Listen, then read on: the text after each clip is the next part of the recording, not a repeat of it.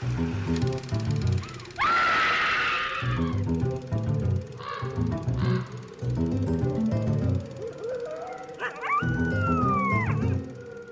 and welcome to Scream Scene, the horror movie podcast where we watch every horror movie ever made in chronological order and then we rank them from best to worst. My name's Sarah. And I'm Ben. Thanks for listening to us today. How are you doing, Ben? Pretty good.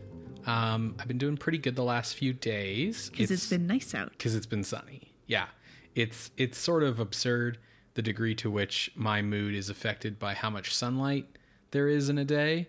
But it's been a nice sunny weekend, and it's the long weekend, and that's been great. Thank you, unions, for the long weekend. Yeah, yeah, absolutely. Um, we're recording this the day before Labor Day. Yes. So My day has been pretty good. I went to the cat cafe with my mum. We can't have cats here, both because of landlord and also because Ben is deathly allergic. I am also slightly allergic, so having visited cats today, uh, I'm a little sniffly. Uh, it is not COVID, it is cats. what are we watching today, Ben? Today, Sarah, we are watching The Abominable Snowman from 1957, directed by Val Guest. And this is coming from Hammer Horror. That's correct. This is a Hammer film, and as you may be able to tell from the title, it's a Yeti movie. Yeti, more like Grady. Great E. Nope, that's No? nothing. No, that's nothing at all. Well, listen, uh, that joke is about as good as all of the previous Yeti movies. Yeah, we've had some. Real stinkers. Yeah, we we've sort of yet to see a Yeti movie that we liked. Yeah. I mean, okay, so like, there has been one that has done fairly well on the list, but Is that half human? yeah. Where is that sitting? Uh, okay, well, let me start from the beginning. Okie dokie.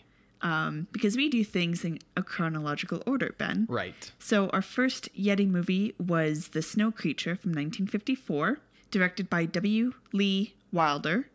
Uh, that's episode 173, and it's number 200 on the list of 201. Oh no. Yes.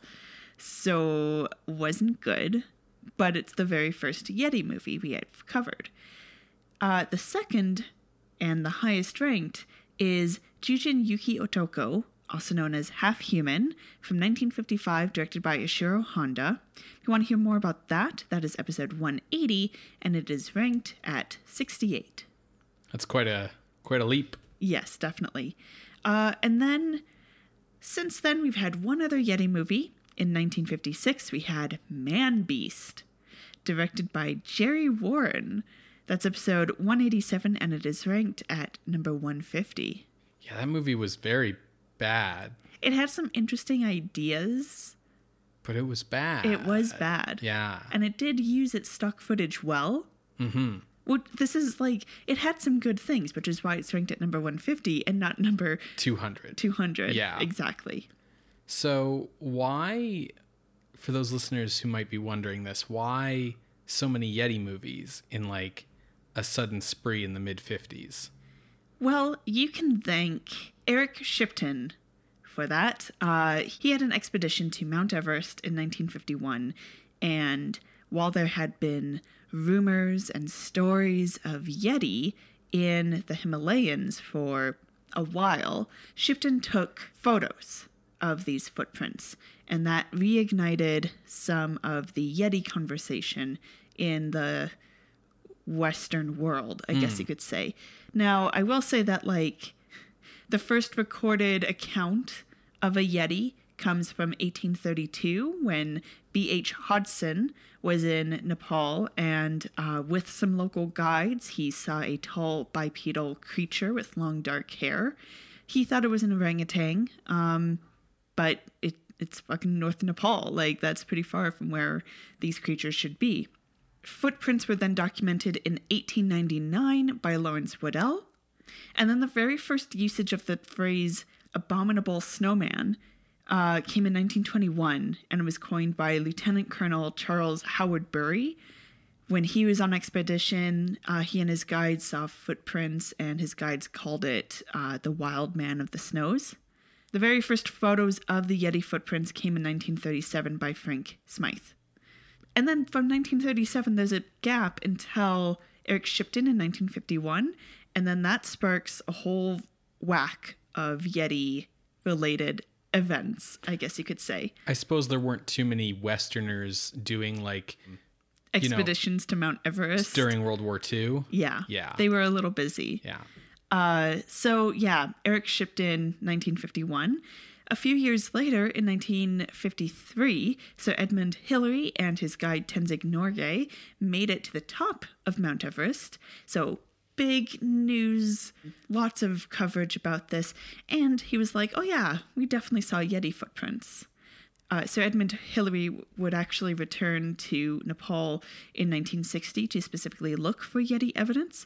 Um, but before then, in 1954, the Daily Mail sponsored an expedition with mountaineer John Jackson, uh, and he found the footprints, kind of established that erosion theory where uh, they're regular footprints, and then due to the wind that is on the mountain peaks, the footprints erode to look much larger than they actually were.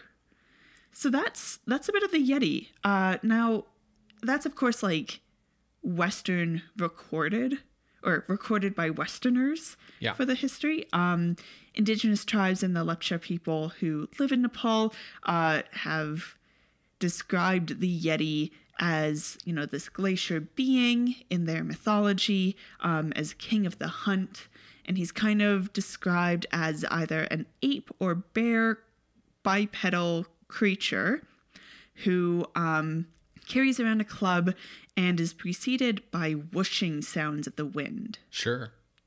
I seem to remember like a lot of the original sort of mythological Yeti language was much more like bear driven. And then it seems like the ape version got more and more prominence from like the influence of Westerners because of like this idea about, you know, missing links and and things like that.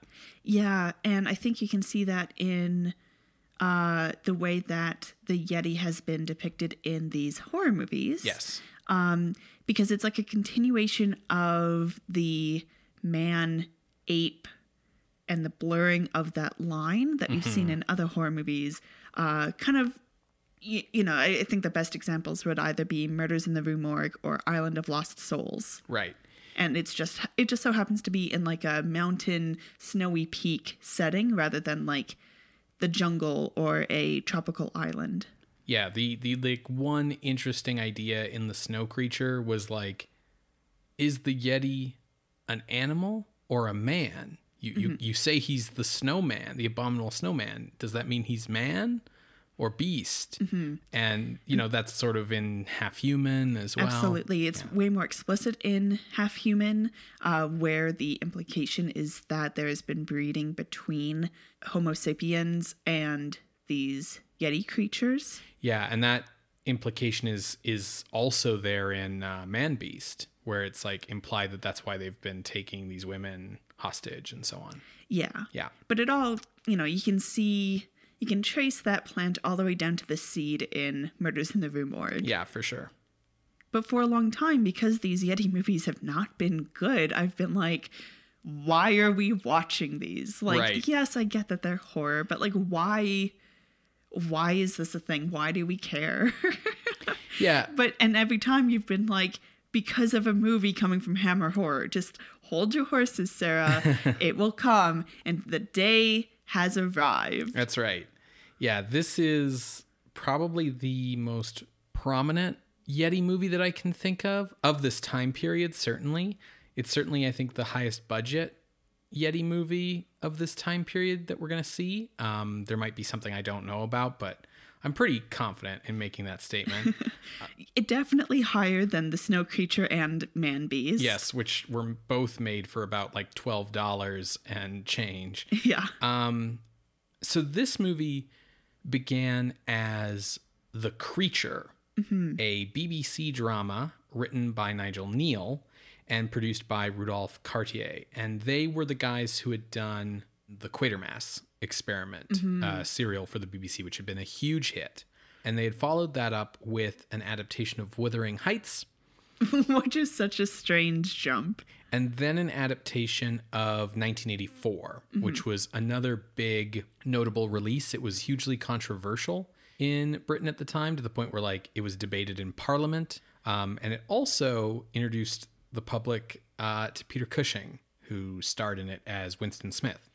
Now, after 1984, but before they did Quatermass 2, Kneale and Cartier did this creature story, um, which was a, a one night, you know, more like a TV movie kind of idea than like a miniseries. And this would have been in like 1955. So, Yeah. kind of in line with some of the other Yeti pop culture stuff we've been we've been getting. Exactly. In fact, Kneale's inspiration to do a story about the Yeti was directly influenced by the Daily Mail sponsored expedition.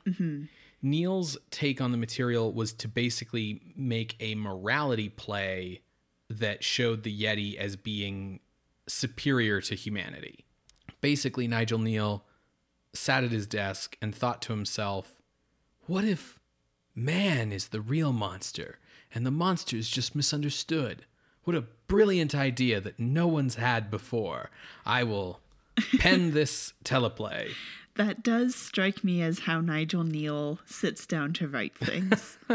There's just something about the guy. He just gives me those vibes, Yeah, for sure. The Creature starred actors Stanley Baker and Peter Cushing. And at this point, like Cushing had just come off of 1984, which had really raised his profile, but he was not yet Dr. Frankenstein in Curse of Frankenstein, right? Mm-hmm. So he wasn't a movie star yet. The Creature was broadcast on January 30th, 1955, to a mixed reaction from critics uh, who considered it somewhat dull and formulaic. I mean, that's uh, that's been our main critique of these other Yeti movies. Hammer Films purchased the rights to adapt the program in November of 1956, uh, having enjoyed great success with Quatermass and Quatermass 2 adaptations. Uh, as with those two earlier films, uh, Val Guest was called in to direct. Nigel Kneale adapted his own script uh, for the screenplay for this movie, and he's relatively faithful to himself, um, especially since both were about 90 minutes. So, unlike the Quatermass movies where he was having to adapt like a six episode serial into a 90 minute movie. Some differences are present between the TV version and the film. Uh, the film adds a wife for Peter Cushing's character at Cushing's request, um, because Cushing wanted his character to have more depth and for there to be a female perspective in the movie. Um, there basically are no female characters in the TV version. Who knew Peter Cushing was an ally? The character was named Helen after Cushing's real wife, who was kind of like the focus of Cushing's life, I guess you could say. He was very, very devoted to his wife. And then after Kneale completed his screenplay, as usual, Val Guest went in and did his own little rewrite over it in order to eliminate long moral speeches throughout the story, which Guest felt belonged solely in courtroom dramas, not in sci fi horror thrillers. sure. The film was shot from January to March in 1957, which means it was shot after Quatermass 2, uh, which shot from May to July of 56, and after Curse of Frankenstein, which shot from November of 56 to January of 57, but before either of those movies had been released. So basically, while they were shooting this movie, the swing in public taste from sci fi horror to gothic horror was not yet apparent to the studio. And, you know, Peter Cushing was not yet Baron Frankenstein and all of these sorts of things. Like, as they were shooting this movie, Hammer was like, no, you know, our, our money's coming from these Nigel Kneale sci fi adaptations. Yeah. So this is probably the last of of that. Yeah, because once Curse of Frankenstein came out, it was like, oh. We know what the people want. Yeah, because it made money on orders of magnitude greater than the Quatermass films. And so, you know, the follow up for Curse of Frankenstein was Dracula, mm-hmm. not this movie. So while this movie came out after Curse of Frankenstein, this is more a follow up to like Quatermass 2 in spirit Sure. and sort of represents like a a fork in the road where like the path that we're traveling here ends and instead the path leading from Curse of Frankenstein is what continues. Almost like uh this is like the appendix, you know, like the Right. vestigial remnant Yes. of uh Nigel Kneale and Hammer horror. Right. Uh, Peter Cushing, of course, reprises his role from the TV version, um, as does a couple of other actors, uh, Arnold Marlé and Wolf Morris. Now, the original TV production had been titled The Creature to place ambiguity on whether it referred to the Yeti or the men. Um, Hammer thought that was a little bit too esoteric. Listen, Hammer isn't here for subtlety. Right. And wanted a more literal title. So initially they went with The Snow Creature until they learned of the existence of the 1954 movie and had to change it, hence the title becoming The Abominable Snowman. This was the final Hammer film to be co produced by Robert Lippert uh, through his Regal Films unit at 20th Century Fox, uh, allowing the film to be shot in anamorphic Regal scope. And as usual, Lippert demanded an American star. And basically, this is the last time that Hammer had to do this Okay. um, because the success of Curse of Frankenstein meant that Hammer could kind of write their own checks and and you know make their own terms. Yeah, they didn't have to rely on Lippert anymore. Yeah. And so they didn't have to rely on American stars anymore either. Um, but in this case, uh, this is what happened. And so Stanley Baker's role from the TV version was assumed by American actor Forrest Tucker. Now, Tucker was born in 1919. He was a farm boy from Indiana. Real Clark Kent vibes. Right. And he was interested in performance from a really young age. Uh, he got his start as an MC at like burlesque shows as a teen um, until it was discovered he was underage and Yeah, then he was it's gonna fired. be like, how the hell did he get that job? Uh, and then once he was fired from there, he did sign up with the U.S. Army um, until it was discovered that he was underage and he was discharged. And then he wanted to try to make a go of it in California to try and become a movie star. So at age 20, uh, he moved out there with some financial assistance from like some rich, you know, mentors in his life. Um, and he went out there and he made a successful screen test and won a contract at Columbia Pictures, despite the fact that accepted Hollywood wisdom at the time was to avoid blonde men because they didn't photograph well, was the feeling at the time, um, particularly in black and white. But despite this, uh, Tucker made himself a career at Columbia. Generally, everyone else considered him to have like matinee idol good looks, but Tucker thought he was an ugly actor like James Cagney. um, but he filmed at Columbia for many years uh, before leaving them for Republic in 1948 and then moving to England in 1953. Um, and this is this sort of trajectory from Columbia to Republic to moving to England is because his US career was suffering due to his alcoholism. He stayed in England uh, until 1958. So this movie was obviously, you know, made in that period. And in 1958, he won a role in the hit film Auntie Mame, which revealed a hitherto unexpected talent for comedy. And he started getting like lots of roles in comedies after that, and his career started picking up again. His most famous role would come in 1965 as Sergeant O'Rourke on the classic sitcom F Troop. Tucker acted regularly until 1986 when he passed away at age 67 from lung cancer. Now, surprisingly, Kneale actually liked Tucker in the role. yeah, because he hated the American for Quatermass. Yes. Um, he considered Tucker's performance to be on par with Baker's. They brought like different things to the character. Uh, Kneale felt Baker's performance was more subtle and that Tucker's performance was more overt, but he felt both did well in the role. Val Guest disagreed, uh, feeling that Tucker could not act and spoiled the movie. So two different opinions, especially because Guest really liked the American as Quatermass. I don't remember his name, so I can't, you know, say. So he's just the American. Right. The cast also includes Richard Wattis, a well known British comic actor uh, who's probably best remembered for his role in the St. Trinian's series of British comedies or from his role in the Marilyn Monroe vehicle The Prince and the Showgirl.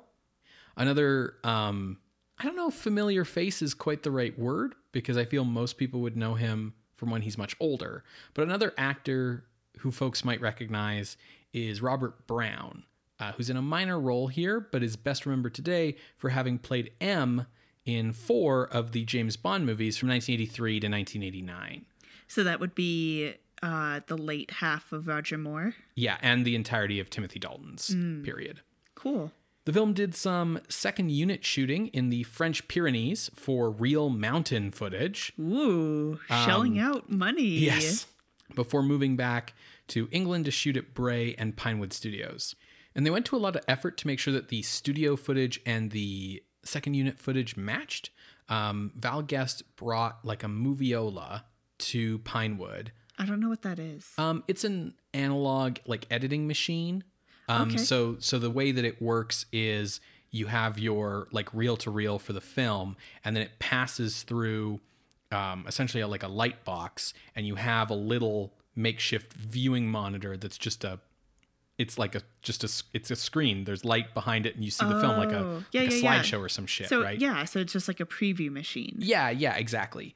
Um, so that they could see the footage and basically like match the lighting and um, the look of the snow and, and the look of the mountains and everything on the backdrops for on stage um, and everything closely. Cool. Like the Quatermass movies, Guest wanted to give the film a documentary like realism with handheld camera and overlapping dialogue. However, he disliked shooting in the anamorphic format um, because anamorphic widescreen requires very careful framing to be effective. And he felt that this sort of removed spontaneity from the shoot. The film was shot by Arthur Grant, an experienced cameraman who'd been working since the 30s, but this was his first time working for Hammer. Grant's speed and cost effective working style would soon see him replace Jack Asher as Hammer's cinematographer of choice.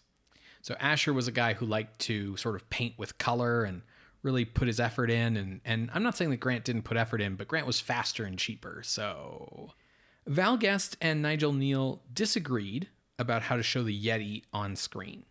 Kneale wanted the creatures basically kept to the shadows, except for maybe seeing like a, a hand or an arm or something here and there, and to mostly leave the creatures to the audience's imagination. That can be effective. Guest wanted the creatures fully shown and in the light in order to emphasize the script's pro Yeti message that these were like soulful beings, you know, that were worthy of being treated like people and, and that sort of thing. Sure. Guest ultimately kept the beasts in shadow, but when they are encountering humanity, um, he would do this thing where he would put the eyes in light in the shadows and focus on those eyes, um, the eyes of Yeti actor Fred Johnson, in order to convey the true nature of these beings as as being you know creatures with with emotion and and souls. Are you saying we're going to be getting some like original series Star Trek kind of lighting? Yeah, yeah, pretty much, yeah. Yes. As with X the Unknown and Curse of Frankenstein, the special makeup for the Yetis was created by makeup artist Phil Leakey. So, The Abominable Snowman was released with an A certificate from the BBFC on August 26th, 1957, on a double feature with the American teen movie Untamed Youth, starring Mamie Van Doren and Lori Nelson. This is kind of interesting because uh, the others have gotten an X rating. Yeah. And very purposefully going for that X rating. So A would probably be like general audiences. A is for adult. Ah. Um, so this is somewhat inaccurate, but like the difference between an R and a PG 13. Sure, sure. Yeah. In the US, the movie was released under the title The Abominable Snowman of the Himalayas. Okay. Wanted to get that like geography SEO. right. Yeah, I don't know. The movie's release was largely overshadowed by the huge success of Curse of Frankenstein. Like, Curse of Frankenstein was still making bank in the theaters when this came out, kind of thing. This movie was something of a financial failure, uh, despite getting strong critical reviews from the British press at the time. Val Guest blamed the failure of the movie on the script being too subtle and too intelligent and having far too much to say and not delivering the shocks that people wanted from Hammer. I think the difference between that X rating and that A rating is why Guest felt the movie failed. And, you know, that they should have been trying to make a horror movie and not like an episode of Star Trek about how the Horta is actually uh, just a mother protecting her eggs or whatever, right? It's interesting that you just use that phrasing because uh, that implies that this might not be a horror movie. We'll find out. Um, I mean, it certainly is marketed as one. Yes. The poster is like, this is a horror movie. Yes, absolutely. Modern day reviews of this movie are kind of mixed. Um, there are some who consider it like the atmosphere and the paranoia and all these things and the claustrophobia like all to be super effective. There are others that consider it kind of like, you know, very weak when compared to Curse of Frankenstein or uh, Horror of Dracula. I feel like it's not fair to compare it to Horror of Dracula because that hasn't even come out yet. I mean, that's yeah, we we do things chronologically here, Sarah. that being said, it is the general consensus that this is the best of the 1950s Yeti movies, one way or another. It, it, it the bar is not that high. the bar is literally at rank 68. Right. Which I guess is like, you know, three quarters of the list. Right. But still. Yeah. Like, All of our other Hammer movies have ranked like way higher than that. yeah. So, So, we'll see. yeah. You can see The Abominable Snowman on Blu ray from Scream Factory. Oh, Scream Factory coming through again. Mhm. Well, folks, hopefully you can find a copy and watch along. You're going to hear a brief musical interlude, and when we come back, we will discuss The Abominable Snowman from 1957, directed by Val Guest. See you on the other side, everybody.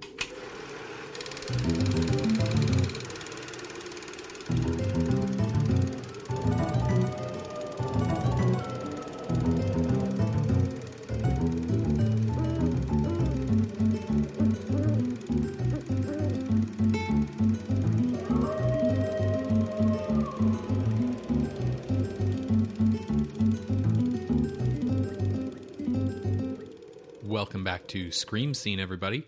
We just finished watching The Abominable Snowman from 1957, directed by Val Guest. Sarah, what did you think of this movie? What a difference on location shooting makes. Yeah, absolutely. And also, I mean, like Val Guest is a pretty good director. Lots of moving camera, keeps you very oriented, uh, keeps you very engaged. Good Money. movie. Money. Money Money. makes the difference. Well, they say it makes the world go round. Mm. What did you think? Yeah, I thought this movie's really good. It definitely looks like a million bucks. Pounds? A million pounds? Sure. uh, yeah, so I was pretty impressed. Yeah. Well, let me tell folks what it's about, and then we can start discussing. So, Dr. John Rollason, his wife Helen, and colleague Peter Fox are based in the Himalayas, specifically at this uh, Rongbuk Buddhist temple. Um, and there's a lama here, not the Dalai Lama. Lama is just a elder teacher at a temple. Yeah. Now they are here to study the herbal medicine, the botanicals that live and grow in like the higher altitudes. Um, so that's the basis of their expedition. But there's a second expedition arriving, led by a Dr. Tom Friend, with Ed Shelley and Andrew McNee. Andrew here is a photographer, and Shelley is a guide, a mountaineer and they plan to go to higher altitudes to find Yeti. Now, Rollason is an experienced mountaineer. He hasn't done it for a while because of an injury, um, but he knows of Friend's expedition and has already corresponded with him to go without telling his wife, Helen. And so there is a bit of a marital spat about whether John should go or not. Um, ultimately, what kind of decides is that Friend has an artifact that happens to be from this temple uh, that has a tooth inside, uh, a tooth from a Yeti. So they're like, okay, onward. Now, they do show this artifact to the Lama and also, you know, bring the artifact back to the temple because it had been plundered uh, in the past. Um, and the Lama's like, the Yeti doesn't exist, guys. Come on. This is actually a carved piece of ivory. This isn't a tooth, a claw, or anything. The Yeti doesn't exist.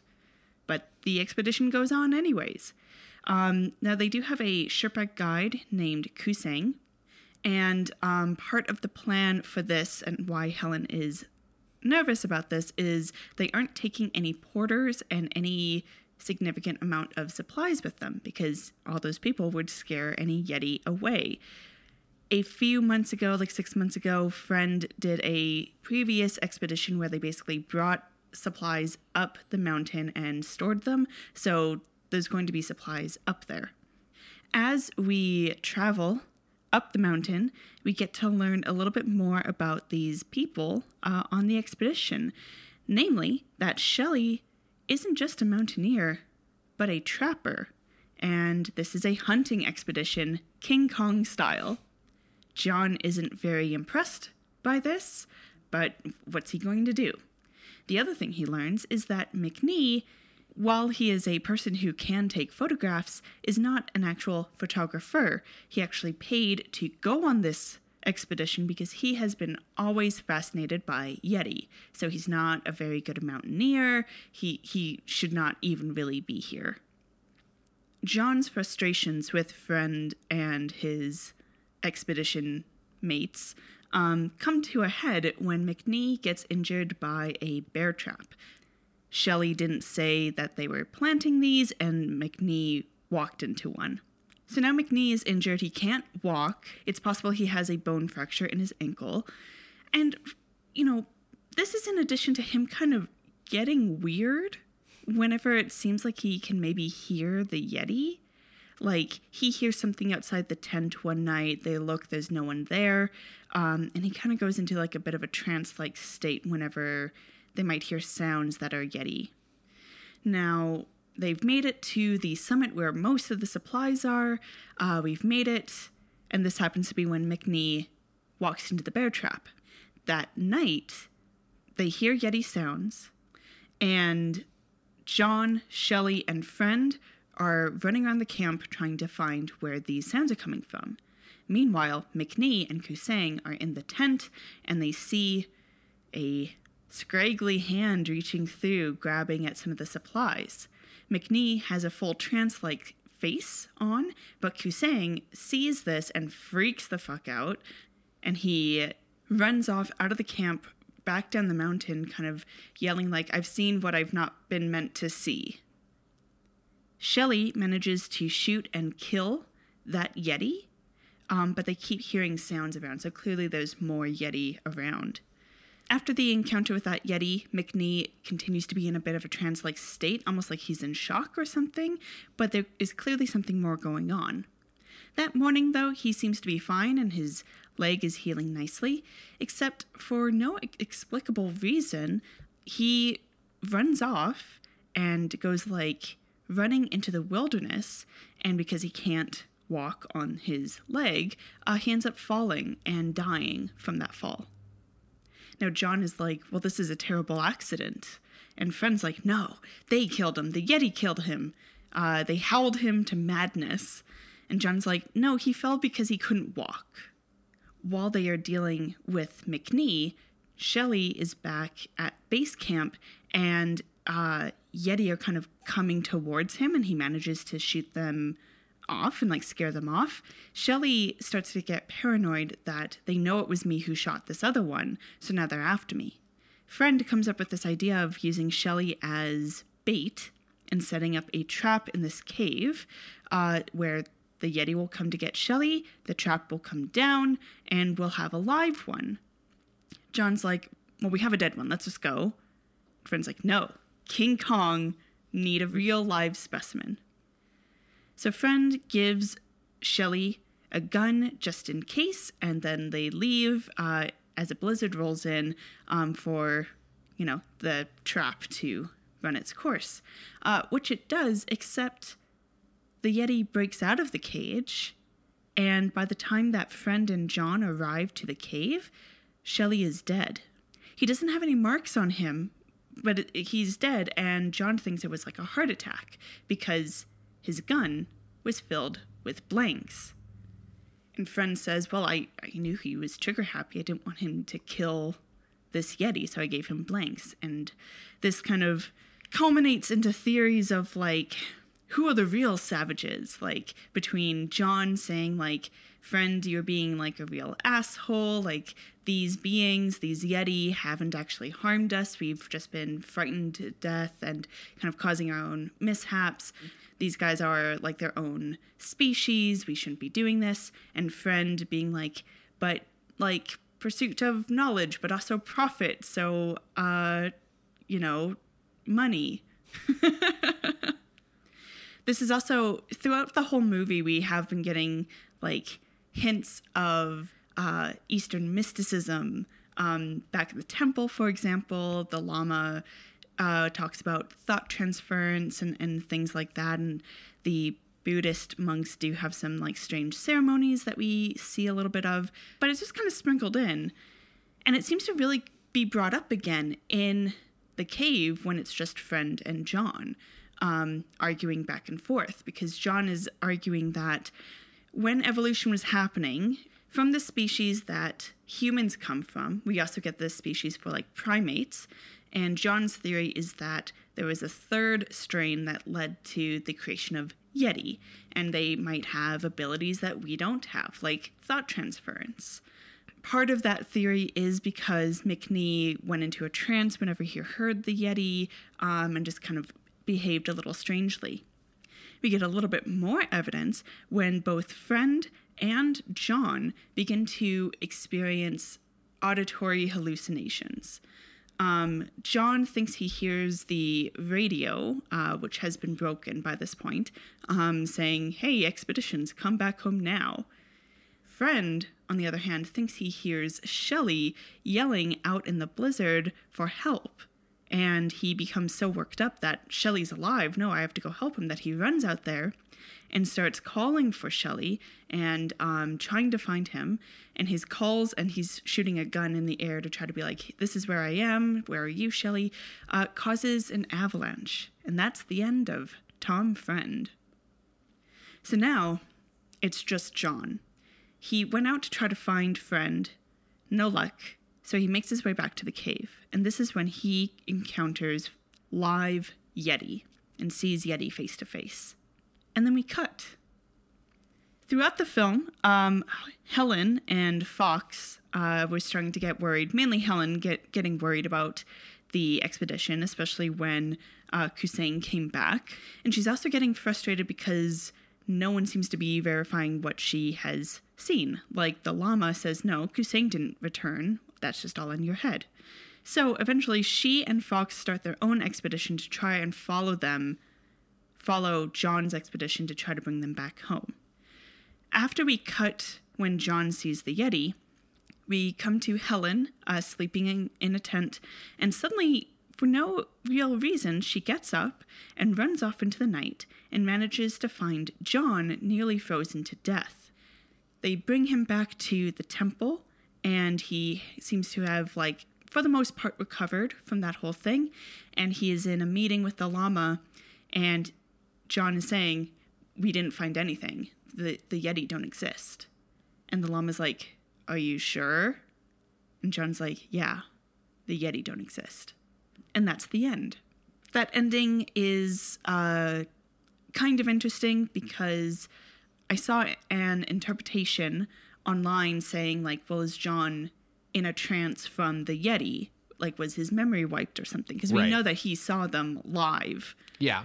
Yeah. The ambiguity is on whether he has been memory wiped or whether he has made the like moral ethical decision to say there are no Yeti. Mm-hmm.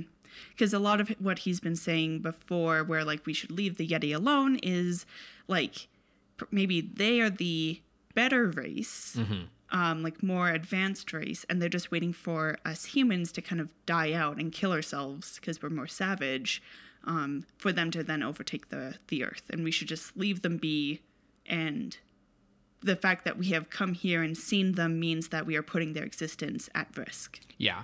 And, you know, John goes through a bit of a, a character arc through the movie because although he's not as, you know, Carl Denham about it as Friend is about like, wait, we're to shoot one of these things and bring it back alive. You know, um, John just wants to like observe them and take notes and take photos and maybe some recordings and whatever.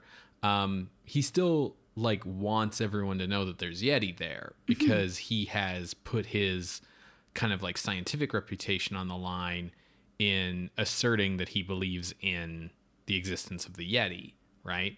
So by getting to a point where he's like, no, there are no Yeti, the question is, yeah, did he go through sort of a character arc and learn something and decide that he's going to just sort of lie and say that they don't exist, or was he mind controlled by Yeti?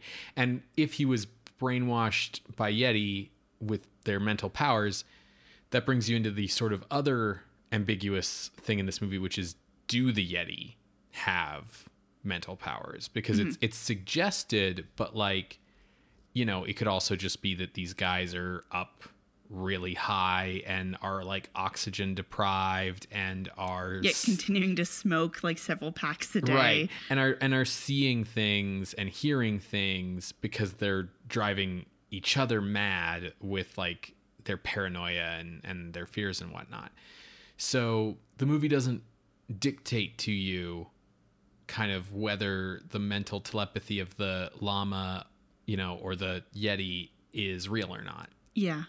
Which do you believe? Like which interpretation? I think that there's real telepathy going on in the movie. Like I think the Lama has powers and I think the Yeti have powers, but I don't think John has had his memory wiped.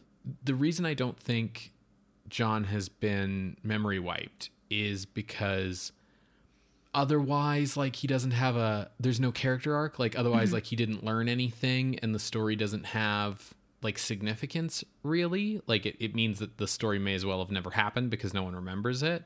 And i don't think that's as satisfying as john and the Lama kind of coming to this like wink wink understanding where like the Lama's like the yeti don't exist. And john's like that's right the yeti don't exist and it's like you know Yeah. they, they both know that the yeti exists because you you kind of by the end of the movie have a sense that one of the reasons why this monastery is up here is to sort of protect the yeti Yeah. Yeah, that's definitely the interpretation that I agree with as well. I didn't even think of John being mind white until I saw this interpretation online. Because I, I feel like it's clear that, like, in Cushing's performance, that John is, like, purposefully being like, no, they don't exist. Not like, no, I don't think they do. you know, where, like, clearly mind has been wiped. Um, as far as thought transference telepathy powers, I feel like the movie is like trying to make a case for it being a thing, um, just with the, the way that McNee behaves, the way that Helen behaves. But I am also more in favor of the idea of like not just altitude sickness and their own paranoia. Yes, the Yeti exist and yeah, they are there, but they don't have telepathy powers. Um, but I feel like that's me and that's against what the movie is actually trying to show me. Sure.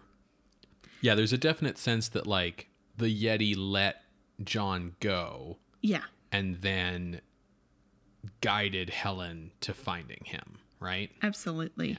And I feel like that also is in line with um the Lama has this line of uh, when Helen's like worried and she wants to go find John's expedition, the Lama is like, there's nothing you can do. It's up to John's own choices, whether he survives or not. Yeah. And the- it's done in a cryptic way of like, will he make the right moral choice about the Yeti? yeah. what is involved in that choice is yet to be determined at that point in the movie.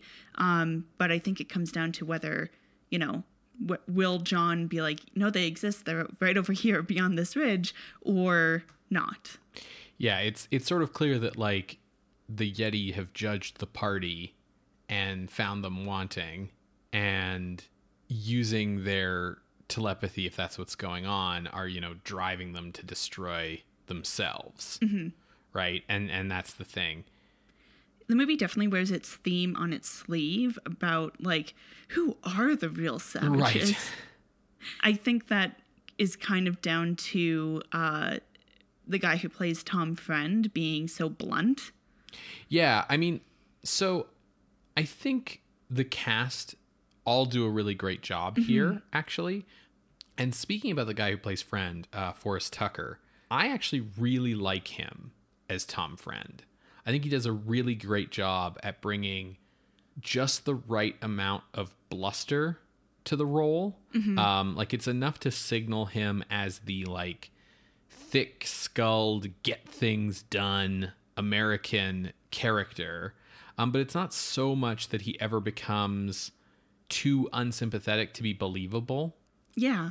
Um, like this is a guy who could conceivably be the hero of a different movie. Yeah. If this was an adventure focused movie, he Right. would be the hero. Right, exactly. I think the other reason why the bluntness or lack of subtlety kind of works here is because the movie doesn't belabor the point because there's no time to belabor the point. We're not having to fill time with just like pages and pages of dialogue. Um, everything that happens in this movie, at least in, in like after they arrive to the summit, it happens over like a day and a half. So there's no time to just sit and ra- sit around and talk. Yeah, and I think even with Val Guest having cut some of Nigel Kneale's like speeches out of the movie, there's still a lot of speeches. Like like the movie's like moral philosophy like comes across. Absolutely. Right, you get it. I think of all the Yeti movies we've seen so far, uh, this is the one that most convincingly depicts the setting. Absolutely. You know, the real mountain footage is a big part of that. And the fact that you can tell, like, this isn't stock footage, this is real. We took this footage ourselves. Um, and then also the huge sound stages. Yeah, the set for the Buddhist temple is super impressive. Like Yeah. it feels like you're outside. It feels like that's like real stone and gravel and and bronze and whatever. Like it feels real even if the Lama is played by a German actor. Um it just feels way more authentic. I don't know enough about Himalayan Buddhist monasteries to know if like what we're being shown when we see the ceremonies and what things look like and stuff. I don't know if it's accurate, but it feels authentic. It feels accurate. There was nothing where I was like, ah, I think that's actually Japanese. Right. Or just like the sense that we've gotten in some of these previous Yeti movies where it's just like taking tropes from other kinds of like adventure movies and just sort of like stapling them on, like where the natives feel like they could be interchangeable with like cowboy and Indian kind of Western tropes or things Yeah. like that.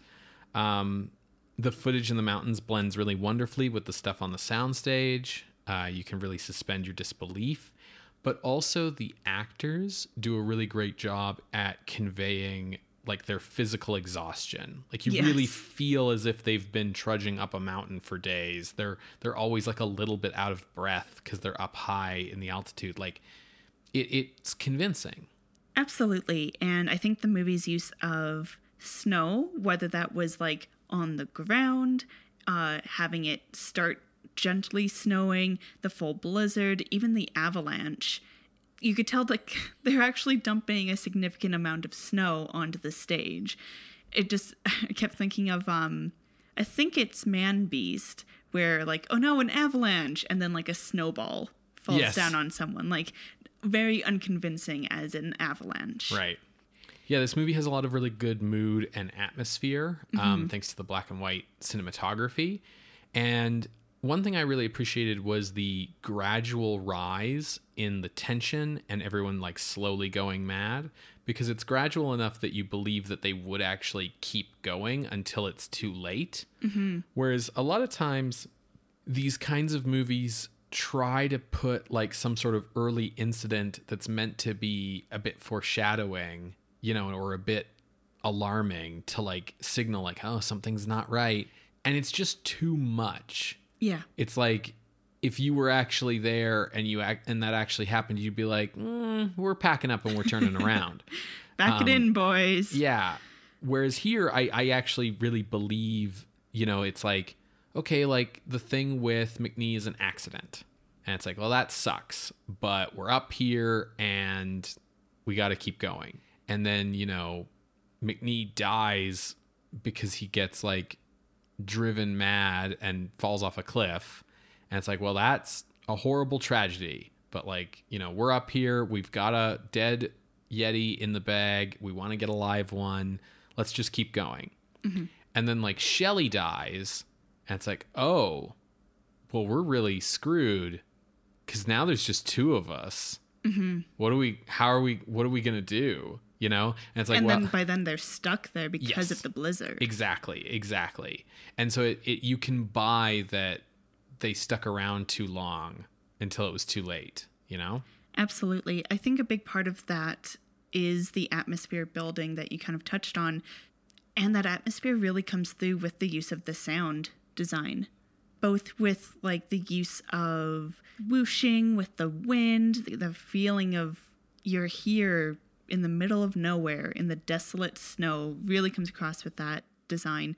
And then the sound of the Yetis kind of echoing all around you. They do a really good job of making you feel surrounded. Oh yeah, the the Yeti cries in the distance, like echoing through the valleys or whatever, is super super eerie. It's very effective. Um, I think the script is very intelligent, uh, which is something I noticed like right away when we started watching it. Like these feel like real professional guys. Yeah. these feel like how these characters should feel, how they should talk. Um, Friend is never so over the top that you would wonder why anyone in their right mind would go working for him. You know, he comes off as believable. It just feels like Nigel Kneale did some research, did some homework, like learned some stuff about the Himalayas, learned some stuff about Buddhist temples, learned about, you know, what's known about Yeti at the time, you know, learned about like what's some good mountaineering practice, you know, all of this kind of stuff. Put all that in in the movie in a convincing way rather than just filling the movie up with tropes from old movies. Here's the thing though Friend and his expedition mm-hmm. really do feel like they are characters out of an American adventure movie, Yes. even to the point where the way Shelley interacts with the Buddhist monks or their guides when they reach the temple. Like, he's like, well, watch them. They, I think they're treacherous. Like, they have a treacherous look to them. And they're like, they're just Buddhist monks. They, they're pacifists. They will literally not hurt you. Like, they will not hurt a fly. and, like, yes, it's probably there to make you go, like, okay, well, these guys probably aren't, like, the best guys. But it was just interesting to me how these characters who all die are wandering into a horror movie and still relying on these like adventure tropes that we kind of brought up earlier. Yeah, um it's because this is a British movie that it works.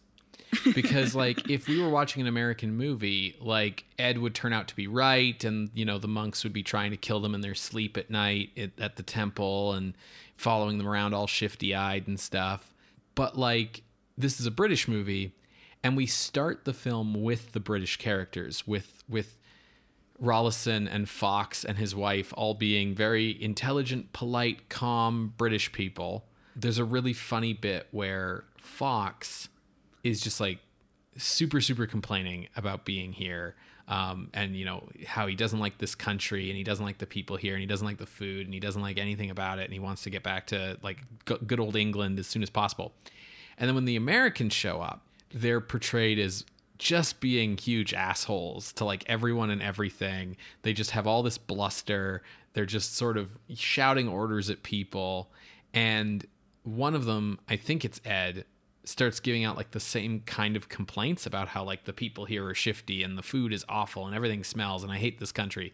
And Fox goes, Oh, I, I think it's a rather attractive country, actually Yeah. um just because like he finds these americans like so distasteful Um, I will say that like I liked the addition of Helen. Mm. Um, I really liked her character. I like the role that she has to play. But she does kind of supersede Fox. Fox is now a bit redundant for being here. Um, but at least, you know, hey, a, a lady is in the movie and she has some kind of like agency here. Yeah, I mean, so it's it's made very clear throughout the movie like she is her husband's colleague. Like they're both scientists. They both go out on these expeditions, um, which is really cool. Um, it also serves like a good story purpose so that when John is like, I'm going to go off on this Yeti hunting expedition, and she's like, It's not safe. You shouldn't go. And she's worried about him and she wants him to like not go on the expedition the fact that she's also a scientist and the fact that she's his colleague and the fact that they always go everywhere together and that you know they do the expeditions together means that we know that she is used to rough conditions and she's used to danger and she's used to these kinds of things mm-hmm. and so her saying like don't go it's not safe isn't just sort of the typical like you know soft woman back home baking the cookies for the kids, being like, "Don't have an adventure," right? Like, no, she is. She can be objective in this. It's not just "Don't leave me." Right, exactly. And so, like, that's really cool. Mm-hmm. That being said, if you know that she wasn't in the movie originally, it's kind of obvious that she was shoehorned in because her subplot isn't really directly related to anything. We just cut back to her at the temple getting more and more worried until finally she decides to go on her own expedition. And then that expedition goes off into the snow and then she finds John at the end.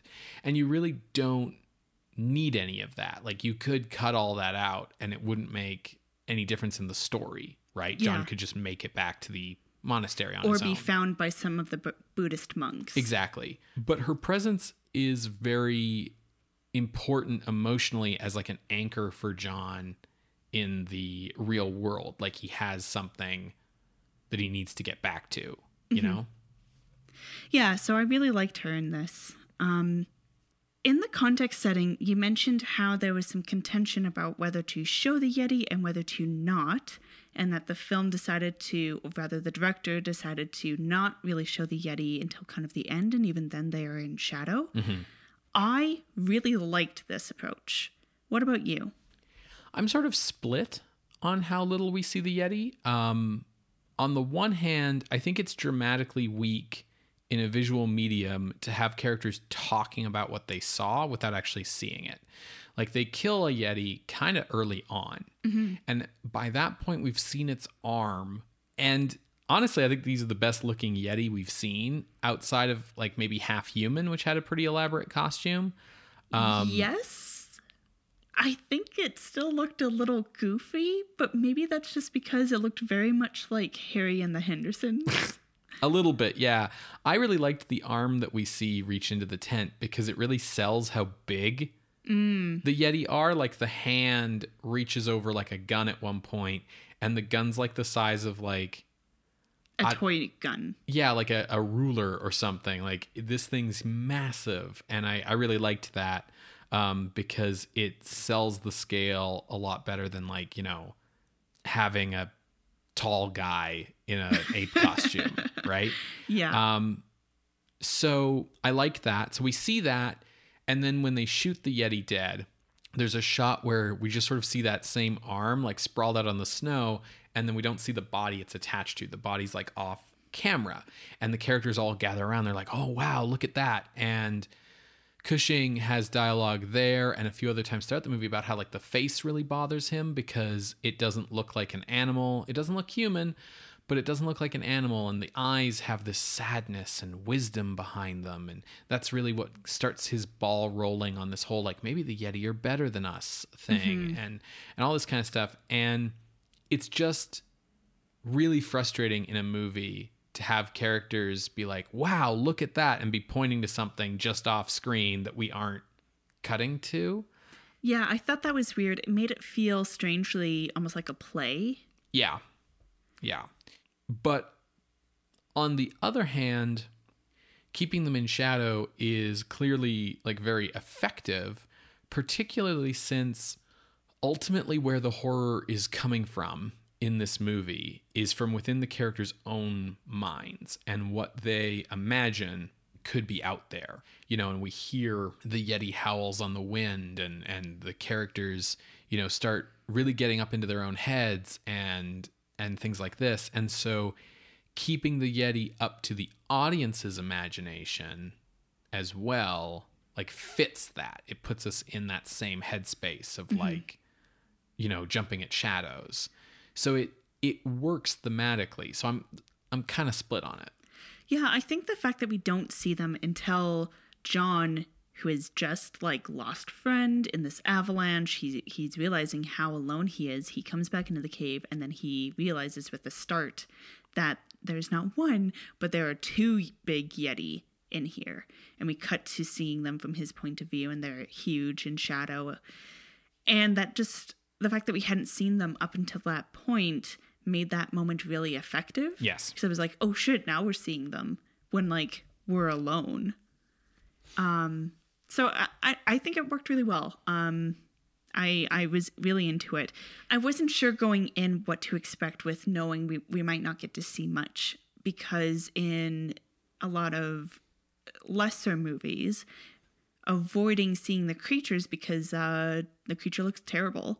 And we, Right. we, we're a little ashamed of it. Yeah, like snow creature.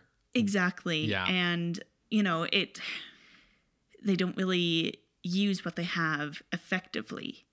I think the reason why not showing much here in the abominable snowman works so well is because they've done the work to build up the mood. They're not just like showing glimpses here and there because like they're ashamed of it. They're doing it with a purpose and to drive home the horror of like what is out there, kind of tying with the themes that you just pointed out. Yeah.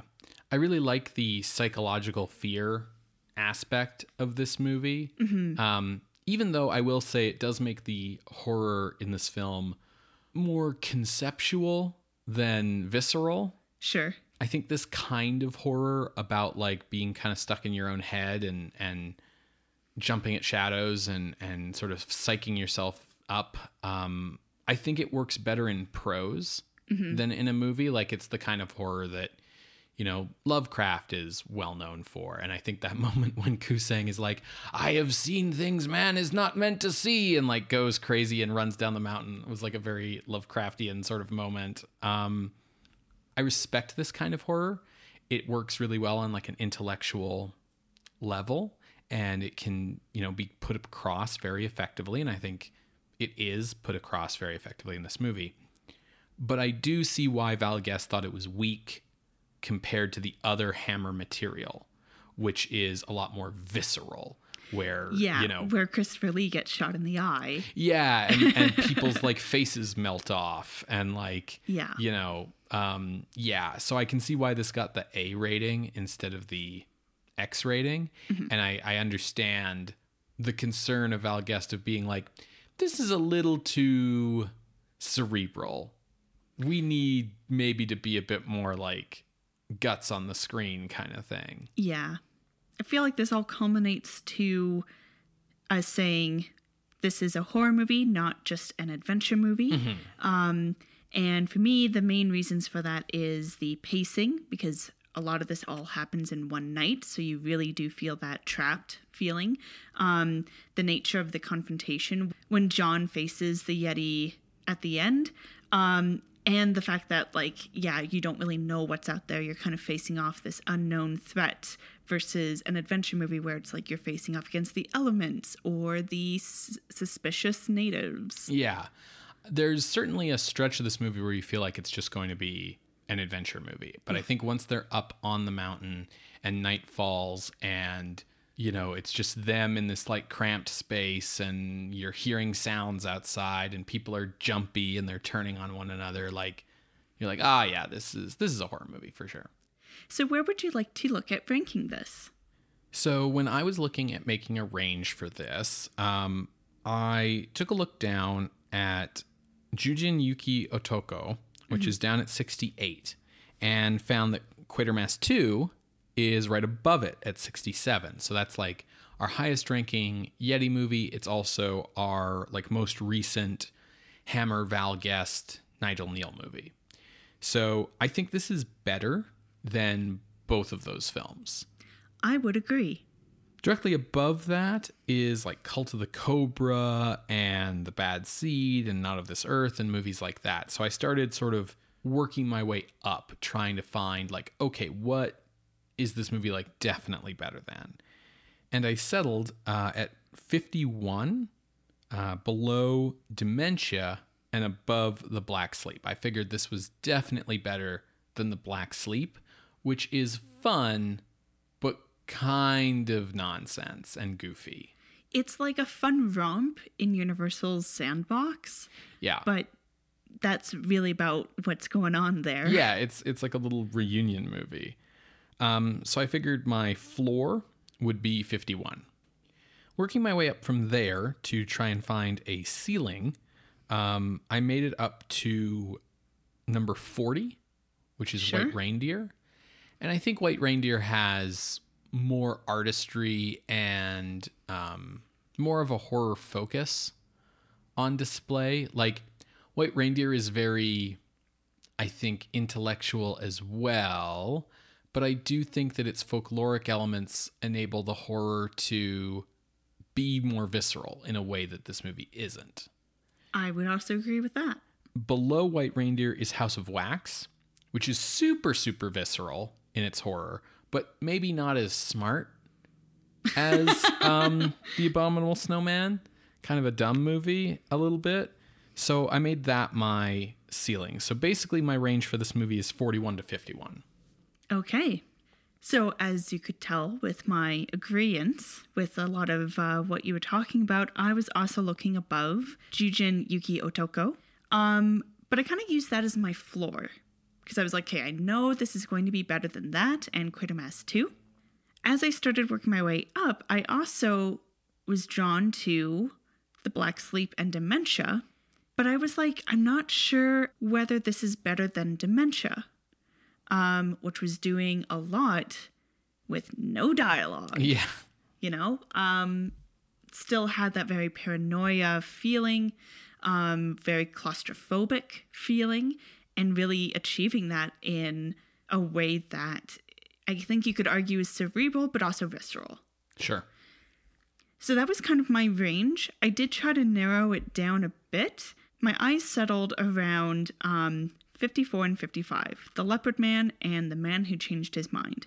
Because I was thinking, okay, The Leopard Man struggles, but part of the reason why it's this high is because of that very strong sequence where the chick is walking home and then gets eaten by the leopard outside of her mom's door. In The Abominable Snowman, there's no scene that is quite as like, holy shit, is hmm. that? Yeah. but the tension that is maintained throughout everything i think works really really well. So i thought that this you could make the case for abominable snowman going above the leopard man. And then i was thinking about with 53 the creature walks among us. Um the way that that movie deals with like are we the savages by like turning this creature of the black lagoon into a land creature? And uh John's feelings about the Yeti. And I feel like the idea of taking the last known missing link creature and turning it into a land creature, and then it goes to commit suicide at the end, is a bit more of a horrific ending than just, yeah, just don't talk about them. Keep the conspiracy going. That's fair. Although I think Creature Walks Among Us is really let down by how much they botch that ending. Yes, absolutely. So your ceiling and my floor are in the same place. So I think what makes the most sense is to put the movie there, um, below Dementia and above The Black Sleep. Cool. I'm into that. All right, so entering the list at the new number 51 is The Abominable Snowman from 1957, directed by Val Guest. If you would like to see this list, you can go to our website, screamscenepodcast.tumblr.com. There you can find links to the many episodes that we have mentioned today, as well as our appeals box. If you would like to contest this or any other ranking, you can drop us a line through our Ask box on Tumblr. You can reach out over email at screamscenepodcast at gmail.com, or over Twitter at underscore scream scene. Scream Scene updates every Wednesday on Apple Podcasts, Google Podcasts, SoundCloud, and Spotify. You can subscribe to the show using our RSS feed, and you can help the show out by leaving us a rating or a review. Share the show online with your friends through social media or in the real world with your mouth. uh, and if you would like to support the show financially and have the means to do so, you can head over to patreon.com slash scream scene podcast where you can become a patron of the night for as little as a dollar a month. Patrons at the $5 and $10 levels get access to regular bonus content. And thanks to our patrons we are now doing regular horror adjacent episodes once a month on movies like young frankenstein and stephen sommers the mummy and so, if you want to take part in the polls that decide which movie we'll be doing each month, you need to sign up for our Patreon. And then you can help shape the future of the show. so head on over to patreon.com slash scream scene podcast. So, what are we watching next week, Ben? Next week, Sarah, we are watching an AIP British co production that is a basically unauthorized remake of Cat People Oh no. called Cat Girl. Um, it's just going to throw our SEO stuff in complete chaos, Ben. Yeah, but you know, if we can if we can get some of that sweet sweet cat girl traffic. Well, we will see you next week, creatures of the night. Bye. Bye.